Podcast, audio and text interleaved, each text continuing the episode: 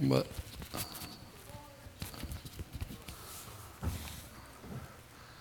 all right.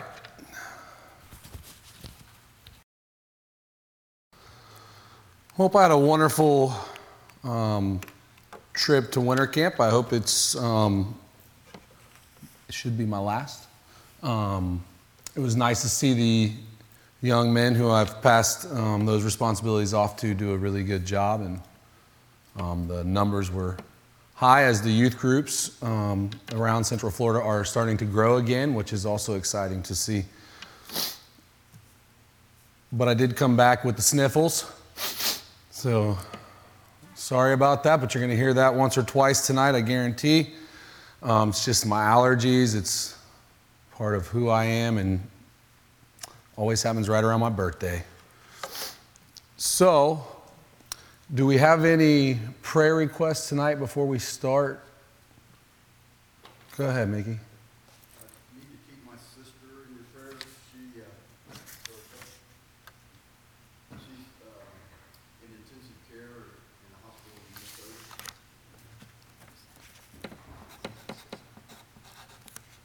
Stella.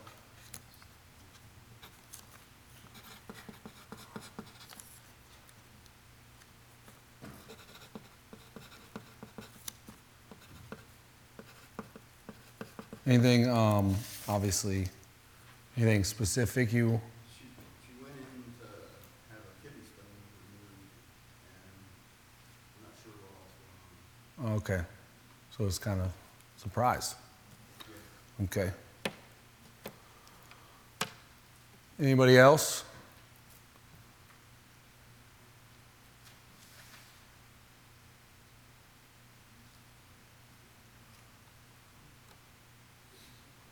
So I have um, a couple. One, I want to pass on what um, Betty Lerner sent me about Bill. Bill's surgery went good. The doctor thinks that the tumor is possibly cancer, um, but won't confirm until biopsy is back next week. He said he's been wrong before. so prayerfully, he is this time. Please announce tonight. So um, I promised her we were going to pray that the doctor was wrong. Um, so we're going to do that. And I also want everybody to keep in mind Trey Robinson, her grandson. Um, he's been going through all kinds of tests, had some numbers pop out that seem like they could, um, the chemical specifically indicates that, that he might have some sort of heart disease. Um, so we need to be praying for him, but also um, he's been, I'll say this much. We just need to pray for him because he's been thinking about a lot of things in life. And that's somebody that means a lot to me and somebody I've been um, trying to share the gospel with for 15 years. And we're talking about a lot of serious things right now. So be praying for me as I um, try to open open up to him a little bit about what's going on with it, with life. Um, I guess is the best way to put it. All right.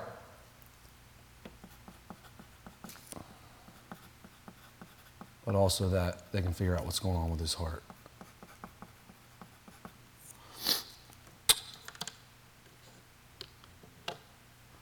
All right. With that being said, I didn't, anybody else? Oh, Dad, go ahead. Um, Mickey's sister just passed.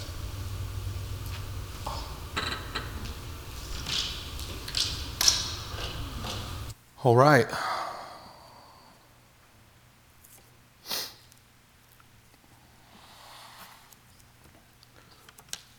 All right. Well,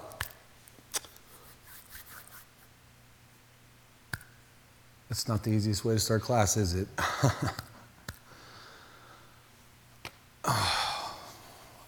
well, let's pray.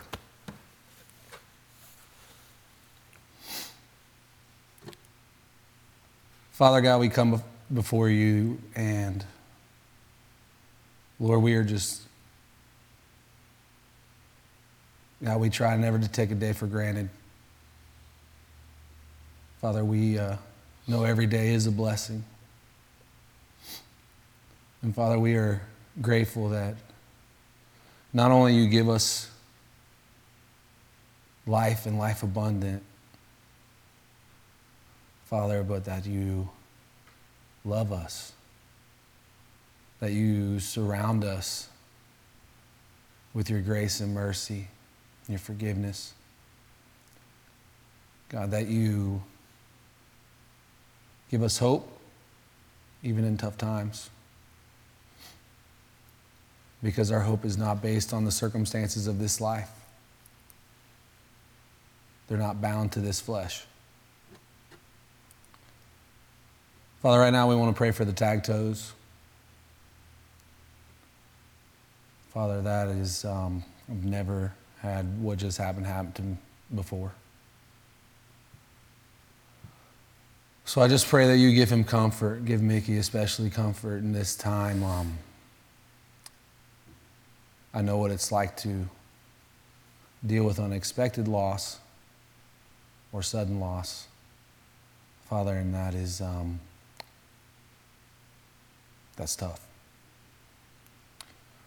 So, Father, give him comfort, give us um, the the ability to surround him and love him and and help him in this time.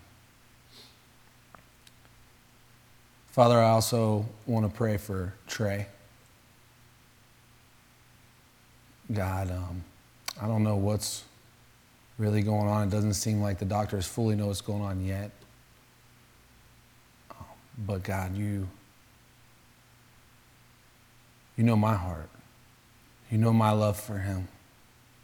You know our church's love for him as he was raised here as a child. One of the first of my ministry.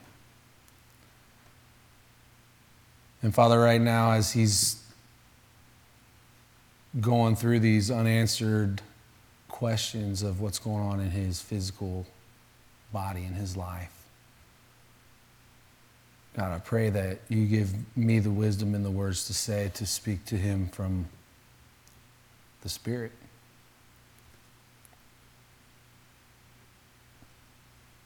Father, soften his heart so that the words can fall on ripe soil, fertile soil.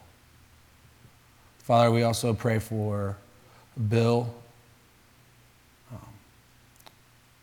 and we pray that his doctor is wrong.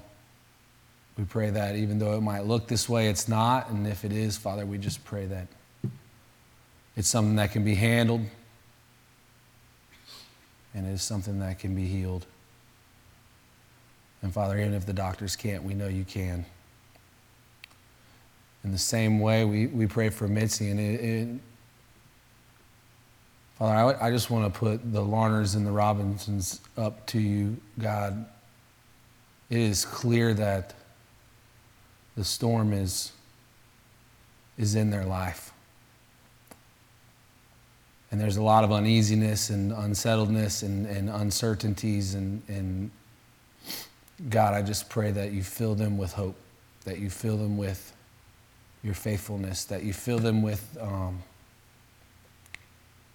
just reminders of, their, of your promises to all of us. God, I pray they have faith that can't be shaken. And yet again, as they go through their tough times, Father, I pray that we can be a church that surrounds and, and comforts and loves and, and carries one another's burdens. Father, we also pray for Lex. We pray for Shad. And there's so, there's so many on the list. Those are the ones that come to the top of my mind.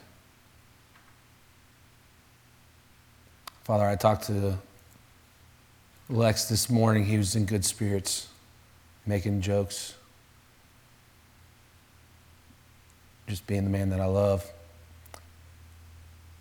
So, Father, I just pray that um, as he goes through this next step, this next part of his journey, um, where he needs a little bit more care more regularly, Father, that you keep him in good spirits and that you keep Edith in good spirits as well. Father, that you keep their, their, um,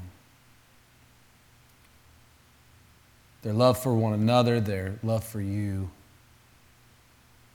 just alive and abundant. And Father, be with also Amy.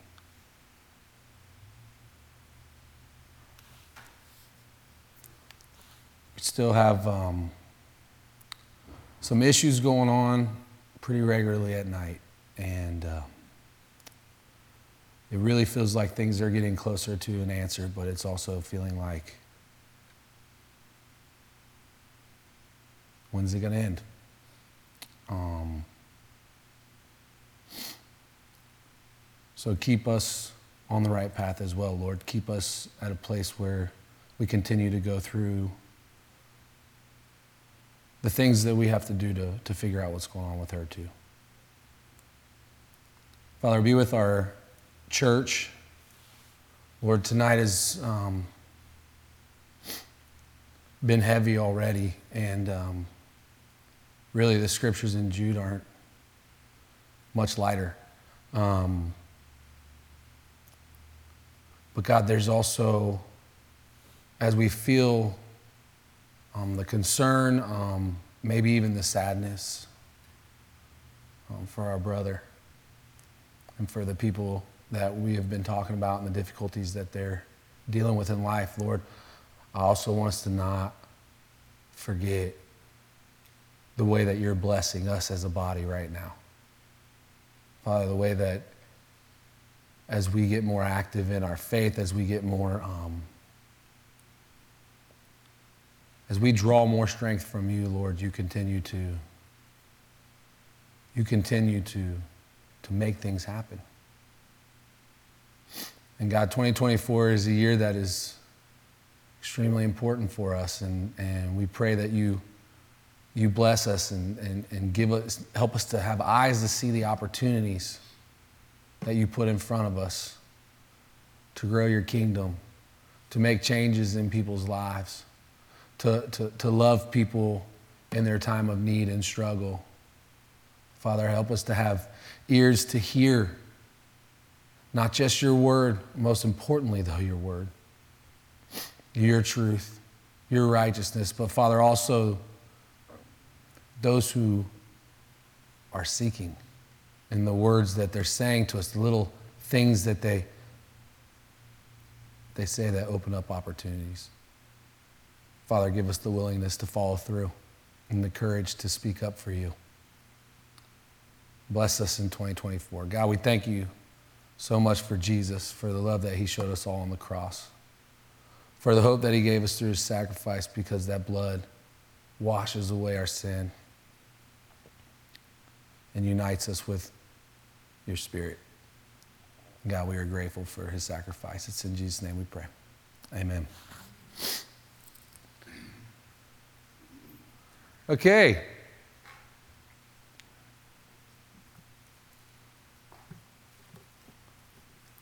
Okay.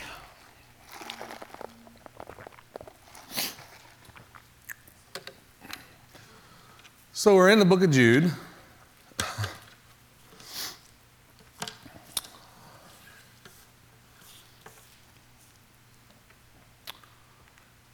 And we got through about half of it last week. So, what I wanted to do real quick is kind of just do a quick reminder, just read through the first part, and then we'll really get into the second part if that's all right. So, we'll just read this real quickly and we'll move on.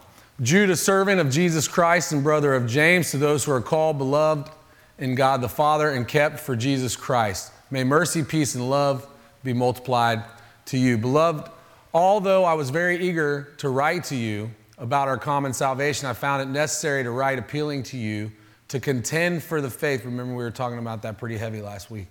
That was once for all delivered to the saints. For certain people have crept in unnoticed who long ago were designated for this condemnation. Ungodly people who pervert the grace of our God into sensuality and deny our only Master and Lord, Jesus Christ. Now, I want to remind you, although you once fully knew it, that Jesus, who saved people out of a land of Egypt, afterwards destroyed those who did not believe. And we talked about that wasn't just the Egyptians, but also the Israelites through Babylon and, and their constant, God constantly petitioning, petitioning them to come back to Him. Assyrians of Babylon, right? But constantly petitioning them to come back and return, and, and the, the, the, the stubbornness, the stiff, stiff neckness that the people dealt with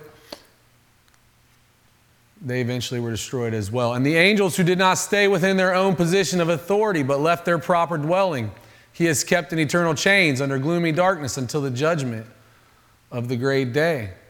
Just as Sodom and Gomorrah and the surrounding cities, which likewise indulged in sexual immorality and pursued unnatural desire, serve as an example by undergoing a punishment of eternal fire. Yet, in like manner, these people also, relying on their dreams, defile the flesh, reject authority, and blaspheme the glorious ones. But when the archangel Michael, contending with the devil, was disputing about the body of Moses, he did not presume to pronounce a blasphemous judgment, but said, The Lord rebuke you. But these people blaspheme all that they do not understand. And they destroyed by all that they, like unreasoning animals, understanding instinctively.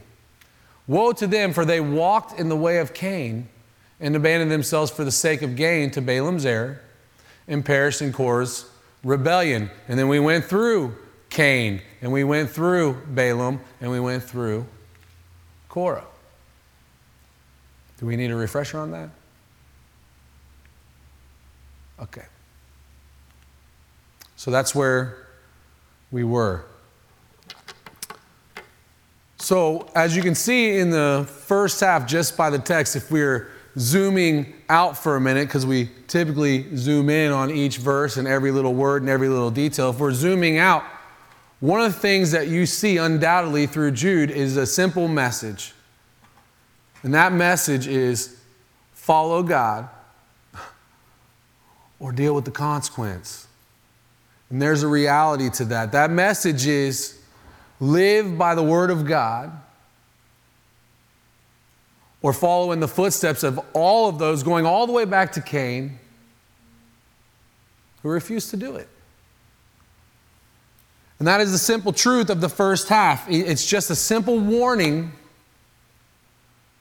but it's also tying in this reality that that culture of rebelliousness, that that culture of rebellion against God's word was not only always going to be from the world. And this is the part that's a little uncomfortable, but you can't you have to see the warning he's telling you. He's telling you that people have crept in where? To the church. It's not just the world anymore. There's also this creeping in of the church that wants to no longer um, call out the culture of the world, but wants to start to mesh with it, start to become like it. And for lots of reasons. That's where he talks about Cain. That's where he talks about Balaam. That's where he talks about Korah. For lots of reasons, whether it's personal gain, whether it's because it's easier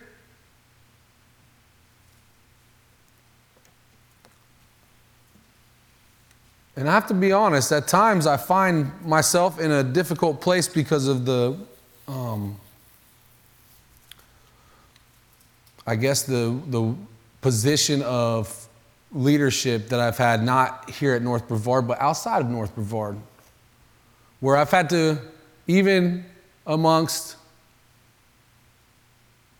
other ministers in the church, where I've had to deal with this. Because, you know, if you could just speak the language of the culture, it'd be easier to sell Jesus, wouldn't it? You know, there's a lot of people that feel that way. There's a lot of people that would feel like that if you just, you know, bring a little bit of what you're dealing with, the, the stuff that the culture really likes to call the church out for, if you would just kind of let some of that go, not deal with that in the same way anymore, maybe they'll leave you alone. And maybe the gospel will be easier to sell to the culture we live in now.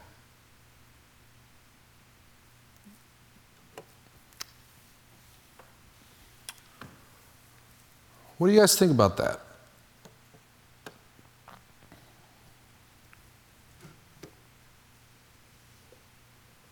You ever had that thought in your own mind? You ever have that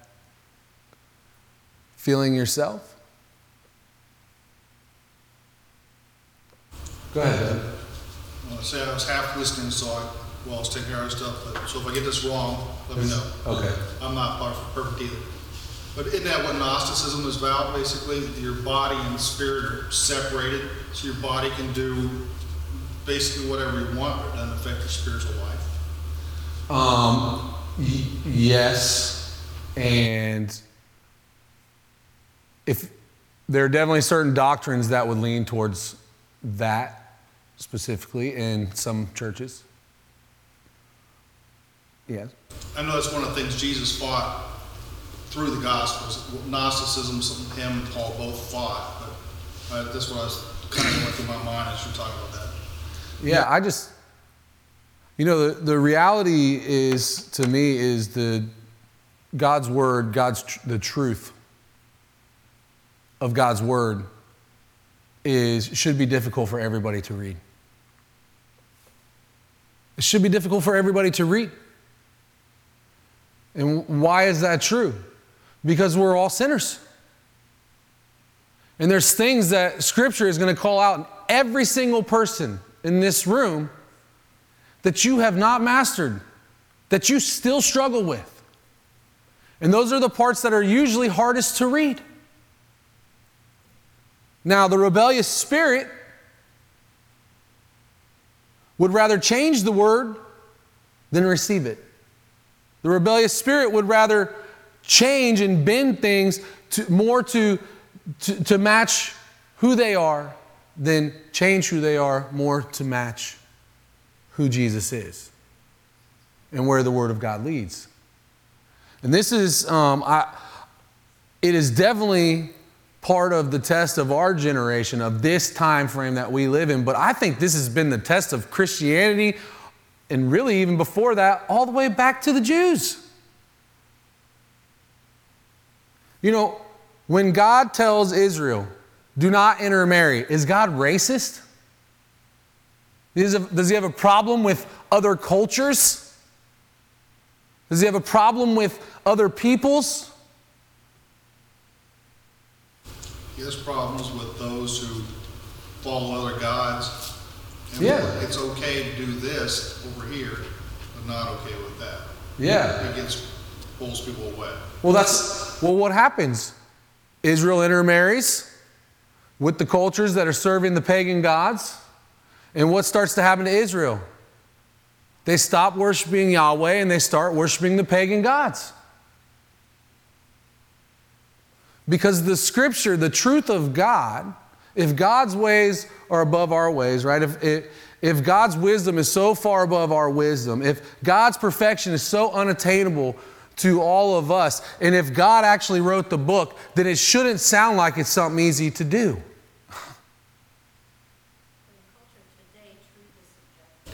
Yeah. It's the live your truth, not the truth. Right, there isn't the truth because you can't prove without 100%, you can't prove without error, without any error whatsoever, that what you believe is true.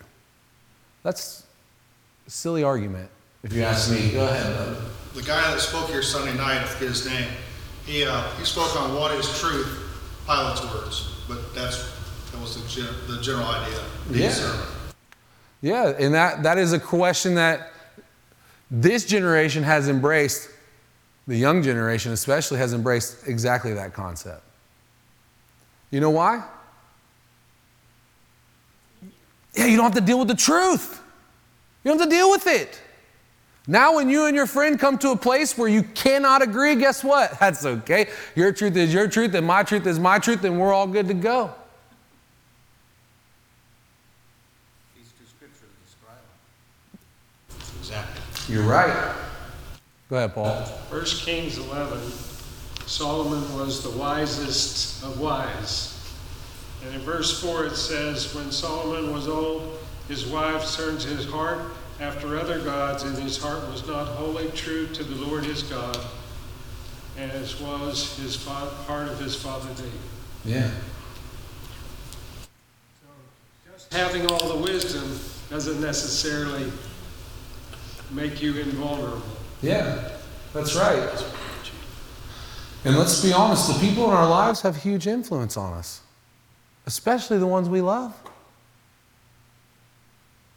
You know, when Jesus talks about bringing a sword,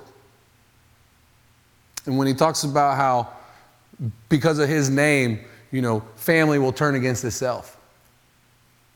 Is God, it's, it's the same as is God racist? Does God want you um, to just attack every single person you know? Bring the sword to people? Does God want your family to um, split apart?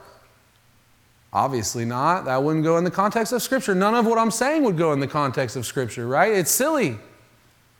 So, what does he mean? He means that God in your life has to be more important than anything else. If, if God is not more important than anything else in your life, then you will never pursue him to his truth. You'll bend it, you'll shape it to look more like you and more like something you can agree to. You know, the reality is, is that it's, and, and we all have family members that don't believe. That's all he meant. Just his gospel was going to separate people based on their belief. And I can tell you this too. You've seen it. You've, you, you've, you've probably seen it before where, where somebody's family member falls away and several of the family members follow. Because, and I've even heard it before, because if they're going to hell, I'd rather go to hell with them. Crazy. Crazy, but I've heard it before. So, let's go a little further. I've been told I talk too much. I probably do. Verse 12. These are hidden reefs at your love feast. Whose love feast? Yeah, Christians, the church. Right? As they feast with you without fear. They're not afraid. They fit in nice. They're well accepted, in certain places at least. Shepherds feeding themselves, waterless clouds swept along by the winds, fruitless trees in late autumn, in harvest, twice dead, uprooted, wild waves of the sea casting up the foam of their own shame, wandering stars for whom the gloom of utter darkness has been reserved forever. All right. What stands out to you? What stands out to you in this scripture? Go ahead. You stood there and took a selfie, posted on InstaTwit. You see everything looking normal. You see clouds, you see sky, you see trees, you see the, the sea, and the stars for that instant. You turn it into video, it all falls apart. It shows what's really underneath. Okay. Anybody else?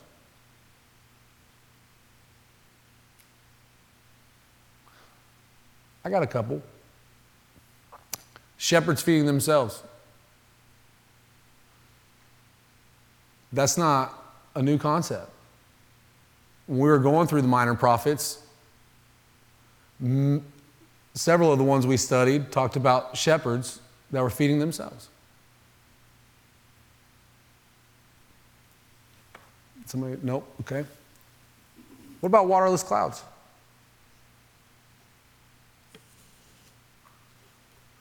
What good is a waterless cloud?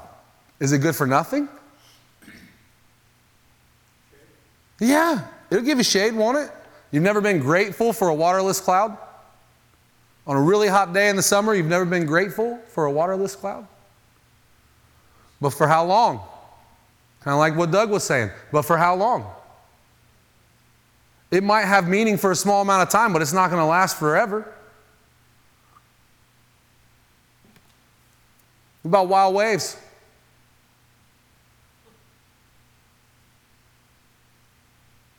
Just going wherever it wants to go. Nothing can stand in its way. Wandering stars. Oh, look, a shooting star. Maybe a comet.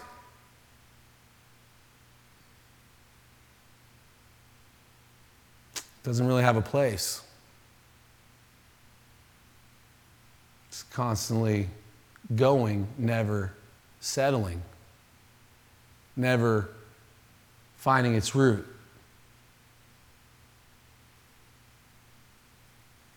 Fruitless trees. I've been challenged by one of the elders to, you probably never guess who, to teach the next couple Wednesday nights on rocks and trees. So we're going to do that. Here's lesson number one on that series fruitless trees. You know, trees is a concept used and is actually rich in the context of Scripture. It goes all the way back to Genesis. God starts using trees right at the beginning. And trees, in God's terms, are supposed to be fruitful. And you will know by its fruit. You'll know a tree by its fruit, right? So he's, he's kind of telling you what to look for in this.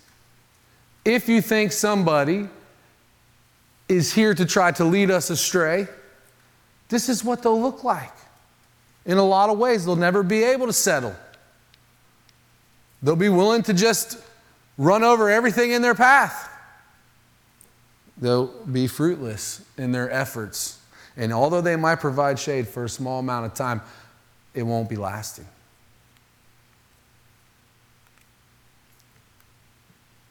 It was also about these that Enoch, the seventh from Adam, prophesied, saying, Behold, the Lord comes with 10,000 of his holy ones to execute judgment on all and to convict all the ungodly of all their deeds of ungodliness. And you can see this is carrying over from really the tone of the first half of this letter to, to, uh, to Jude, of Jude. I'm sorry. And I want you to see as well how many times in this short amount of time he is referencing something that is very important. It's just ungodly. Seems so simple. But really, that's the standard that we really have to live by, we have to judge by. That's why we spend so much time studying God's word because if you, how do you know how to be godly if you're not reading his word? How do you know when somebody's teaching you something that's not godly or somebody's trying to um, direct something in an ungodly way if you're not studying his word? That's all of our job. I study extremely hard. I don't get everything right. Sometimes it's your job to say, hey, Matt, have you ever thought of this? And many of you do it. And I appreciate it very much. Some of the biggest moments of growth I've ever had as a minister is after I did a sermon and somebody came up and said, I loved everything you did, but have you ever considered this? And it was like, I could start naming names, I won't. I can name them. Y'all have been doing it to me for almost 20 years, and don't think for one second I never appreciated any of it. I appreciated all of it. Because iron sharpens iron, right?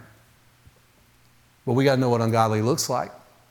And the only way to do that is study scriptures. So, their deeds of ungodliness that they have committed in such an ungodly way, and of all the harsh things that ungodly sinners have spoken against him. These are grumblers malcontents, following their own sinful desires. They're loudmouth boasters. I think I'm the first half of that. Showing favoritism to gain advantage. But you must remember, beloved, the predictions of the apostle of our Lord Jesus Christ. And I love also how I keep saying beloved because he is talking about heavy stuff. He is giving us a, a stiff warning, but he's also reminding you that you're loved. You're loved by God. God is calling us to a difficult thing in life. To follow Him is difficult. It's not easy. It's much easier just to follow the whims and desires of your flesh and just go out there and, and, and seek whatever you desire in that moment, that's, that's easy life.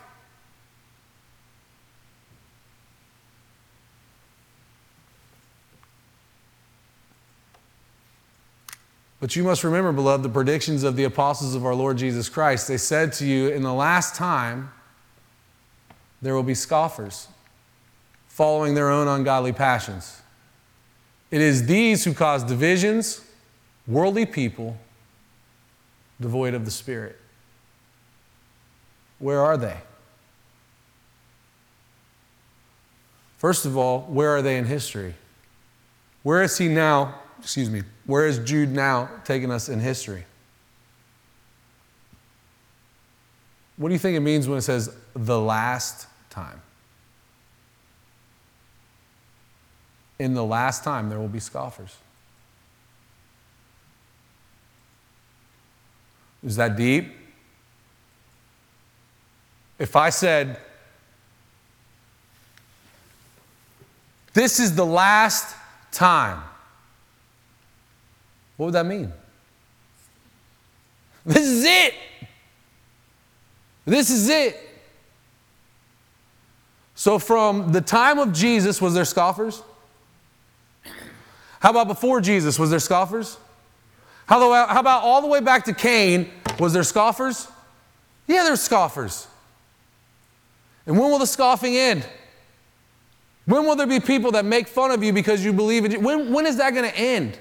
When is the mockery of Christ in this world going to end? When Jesus comes. That's it. That's your warning. Don't think there's ever going to become a time where you're not going to deal with scoffers.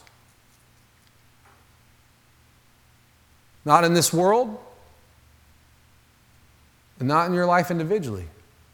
It's going to happen.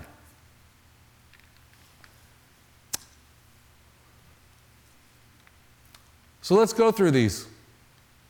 Grumblers. Is it easy to be a grumbler? Oh, my word, come on. It's easy to be a grumbler. Sometimes you're a grumbler just because you woke up on the wrong side of the bed. I know that happens to me. And usually Amy goes and starts making breakfast right now. I'm just kidding. She never makes breakfast. I go and make breakfast right now. Um, it's easy to be a grumbler, especially when things aren't going your way, especially when things not just aren't going your way, but you think maybe they're going in the wrong. It's easy to be a grumbler.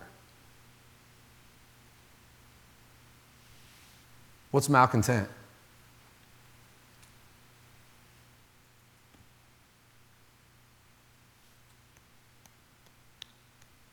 Nothing makes them happy. Yeah. There's nothing, nothing. They're never going to be content. That's what it really means, right? They're never, not, not to define a word with the word, but they're never going to be content.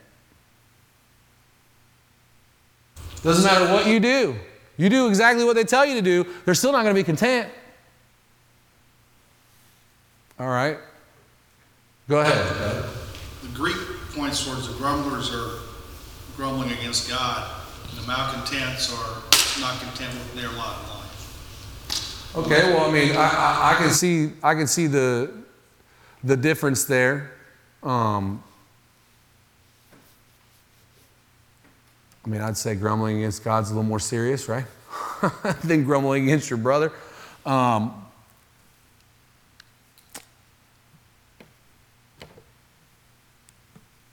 what about loudmouth boasters?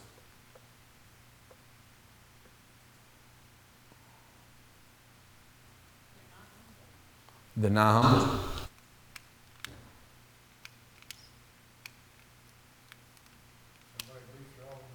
Someone beats their own drum, yeah. Someone who, even though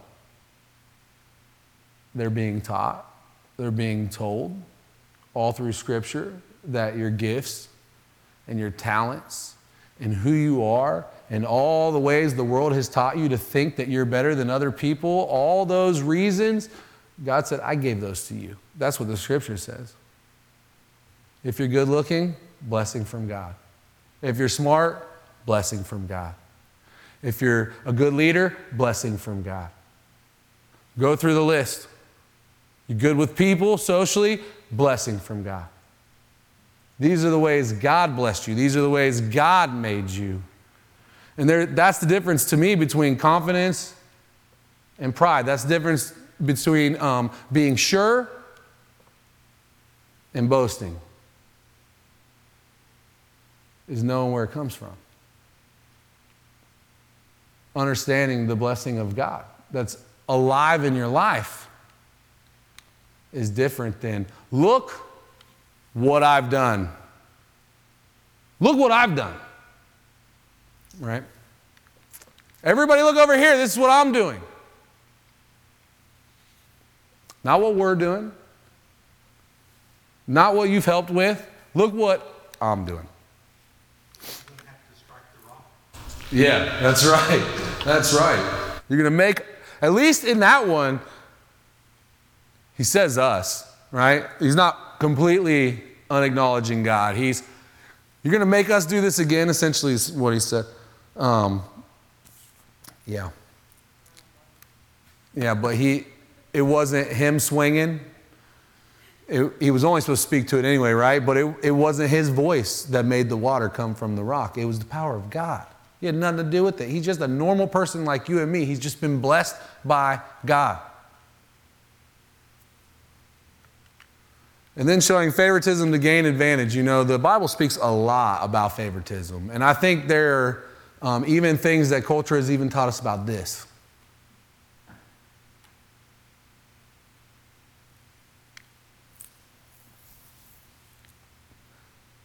And I think there's also the truth that you are going to be naturally drawn to certain people in church, not necessarily naturally drawn to everybody in church. Especially as we grow, you're not going to even potentially know every single person really well in church. It could get that way. And I don't think God is talking about people who are naturally drawn to each other. In fact, I would say that's the Spirit working in our lives. Those God brings us people that we're drawn to. God brings us people that we can have relationship with, that we can share our struggles and, and, and just where we're at in life with. And I think God draws you to those people. But if every decision you make is based on what's going to benefit you and how you're going to gain from it, then I think you need to think of that. Then he says this in 19. He says, These, it, it is these who cause divisions, worldly people, devoid of the Spirit.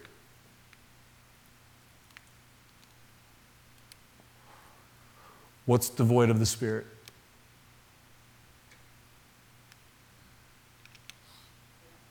It's not in them.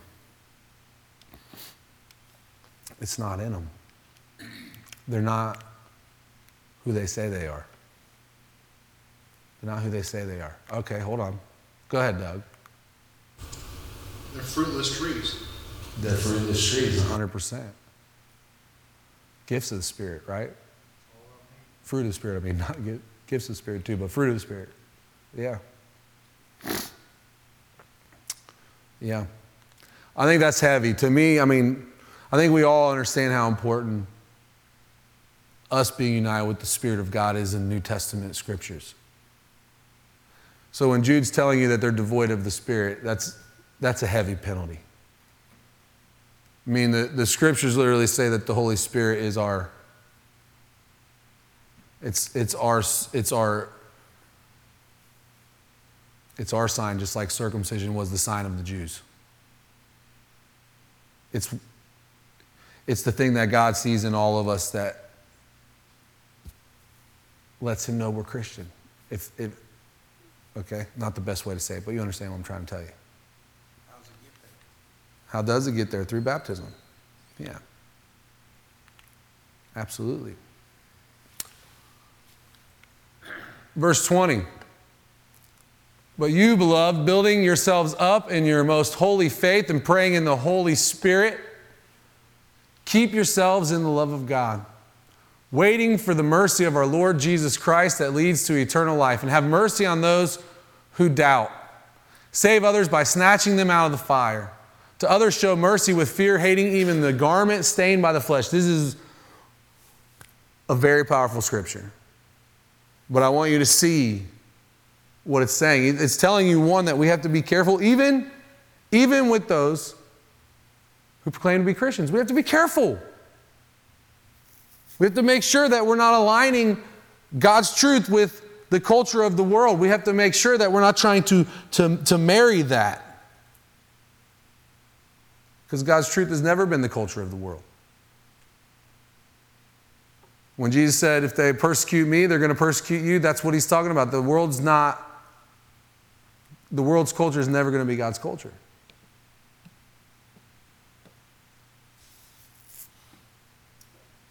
So it's been talking pretty harsh, right? Just like the flesh and the spirit are at odds with each other, that's what I'm talking about, in case I'm confusing anybody.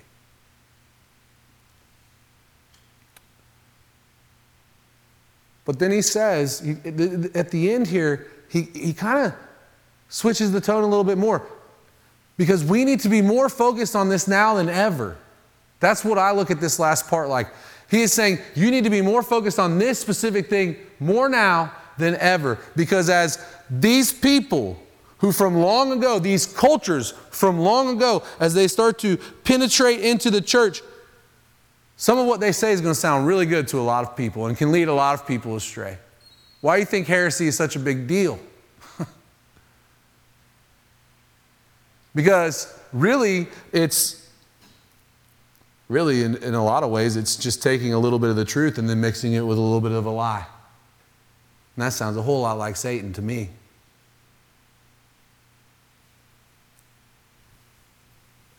But he says, Remember you're loved. Every time you see beloved in Jude, I want you to think that because that, in my opinion, that's what, he remember you're loved. And then he says, build yourselves up. Build yourselves up through your faith. Build yourselves up through your prayer life. Recognizing that you have the Holy Spirit that is interceding for you. Build yourself up in the love of God. Build yourself up in the mercy of our Lord Jesus Christ. Build yourself up in that hope of eternal life. Build yourself up because as this starts to happen, all the way to the last time, from this time to the last time, as this starts to happen, doubt's going to arise. And when doubt arises, people need mercy because when doubt arises, people start to put things to the test. People start to make mistakes. When doubt arises, you're more susceptible than when you are on fire for God. There's no doubt about that. And then he says, save others by snatching them out of the fire. Some are going to get caught in the fire. Some are going to get consumed by the flames. Some of us are going to have to reach in at times and pull people out of places where they really shouldn't be, where they really shouldn't be. Try to help people turn around from the direction that they're going. This is very important to me because this is something that I see, in my opinion, in the experience I've had in church in general, in ministry in general. This is something that the church is not always the greatest at. They're just not. In your greatest struggle, sometimes people find the need to separate themselves from you versus surround you. When you're falling apart and you need help putting it back together, sometimes that's when the most important people in your life decide you're too big of a risk for me in my life and abandon you. I've seen it happen. It's So snatch them out of the fire. Let me throw something in the fire and ask you to reach in and grab it. You going to get burned? You might. You might. There's risk associated with ministry. And sometimes we try to mitigate that risk, and that's, that's really where the problem lies. You're not going to be able to get out of risk when you're doing ministry. A lot of ministry happens one on one. There's already risk. It's just your word versus their word. There's already risk. But there's risk that's going to happen, especially if you're one of those people that snatches people out of the fire. You've gotten close enough to the fire to be able to snatch them out. And the church needs people like that. Then he says this show mercy with fear, hating even the garment stained by the flesh. Why is the garment stained by the flesh?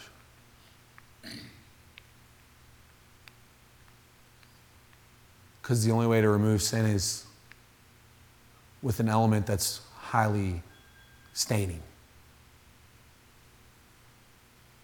which is blood, right? Hating even the garment stained by the fleshly desires. You know, a lot of people have said this is talking about loving the sinner, yet despising the sin. I think that's true, but I also think it's, it's about you. It's about you. You're going to be pulled in all kinds of different directions because of your desires of the flesh, because, of, because you're human.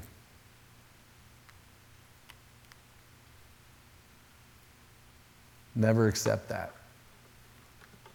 Never be okay with that. Anybody? Paul, I know you wanted to say something. Two things. Okay. The first thing is about praying in the Holy Spirit. I'm, when we're really struggling and we've got stuff weighing on our minds Yeah. and we want to pray about it, I'm not sure in that moment we realize we're not standing alone talking with Him. Yeah. And so when we read John 8 26, the Spirit helps us in our weakness, for we do not know what to pray, uh, how to pray as we ought, but the Spirit Himself intercedes for us. Yeah. That's a big deal. Big deal. But we don't recognize it in the moment lots of times. We're Yeah. just hurting. Yeah. And yet He's there with us. Yeah.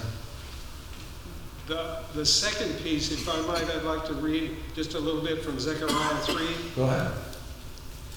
Then he showed me Joshua the high priest Yes. standing before the angel of the Lord, and Satan standing at his right hand to accuse him. That's right.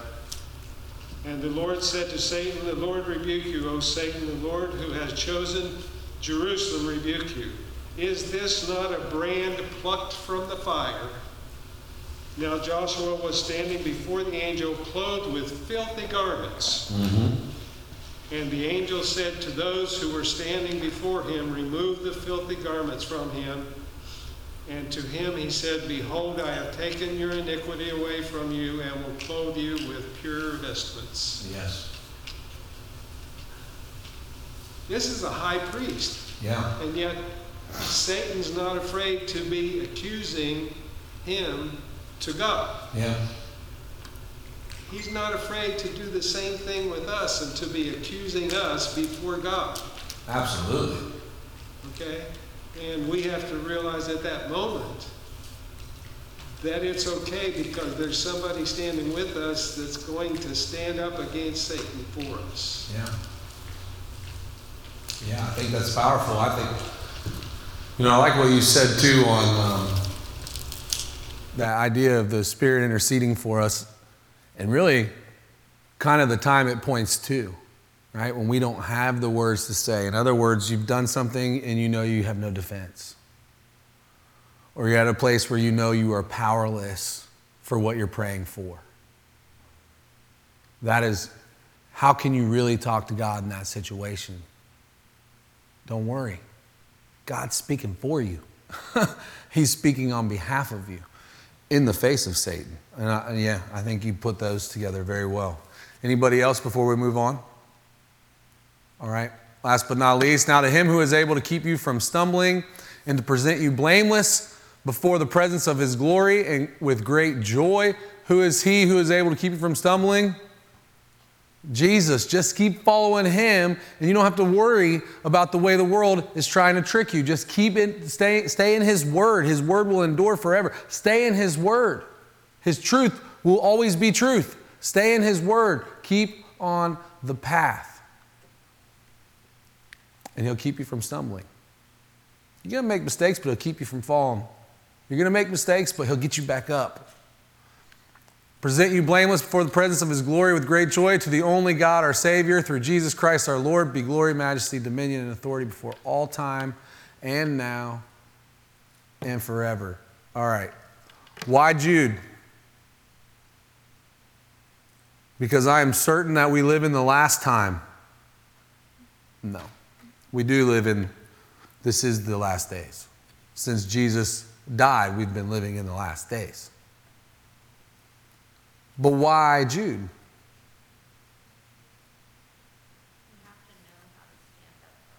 And we have to recognize when we need to do it. Yeah. Yeah, I think one of the reasons, this is my humble opinion, seriously, but I think one of the reasons why the generations that we're dealing with right now are struggling the way they're struggling is because the people who have the truth aren't sharing it. They're not sharing it. You know, when I was the youth minister here and did all the youth stuff, I very rarely came across somebody who did not recognize the truth of God's word. They might find a place or two that they really struggled with because, hey, God calls us out in His scriptures. But I rarely found even a child who could read the scriptures and go, no, there's just no truth in this. We have to contend for the faith. We live in a time where contending for the faith is being faithful. That doesn't mean go start fights with everybody who disagrees with you. That's not what I'm saying. But I am saying look for those opportunities.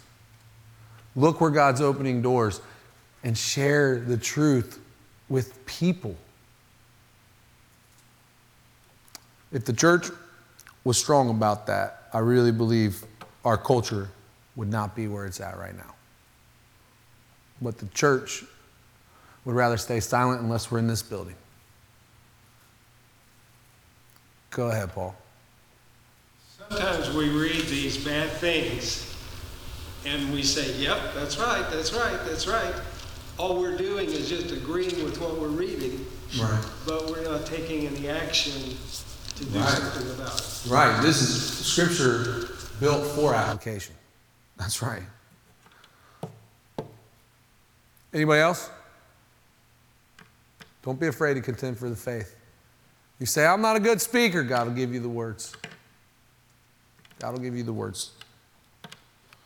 And if He doesn't, it'll drive you crazy until you figure it out.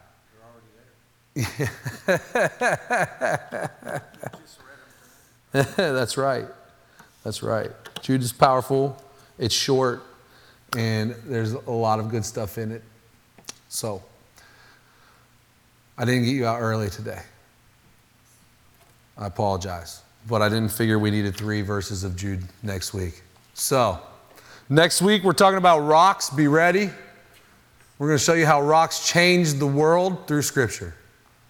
And then after that, we're going to go through trees. And I assume they'll both be only one week or two weeks, but we'll see. You never know. You never know. We might have fun with it.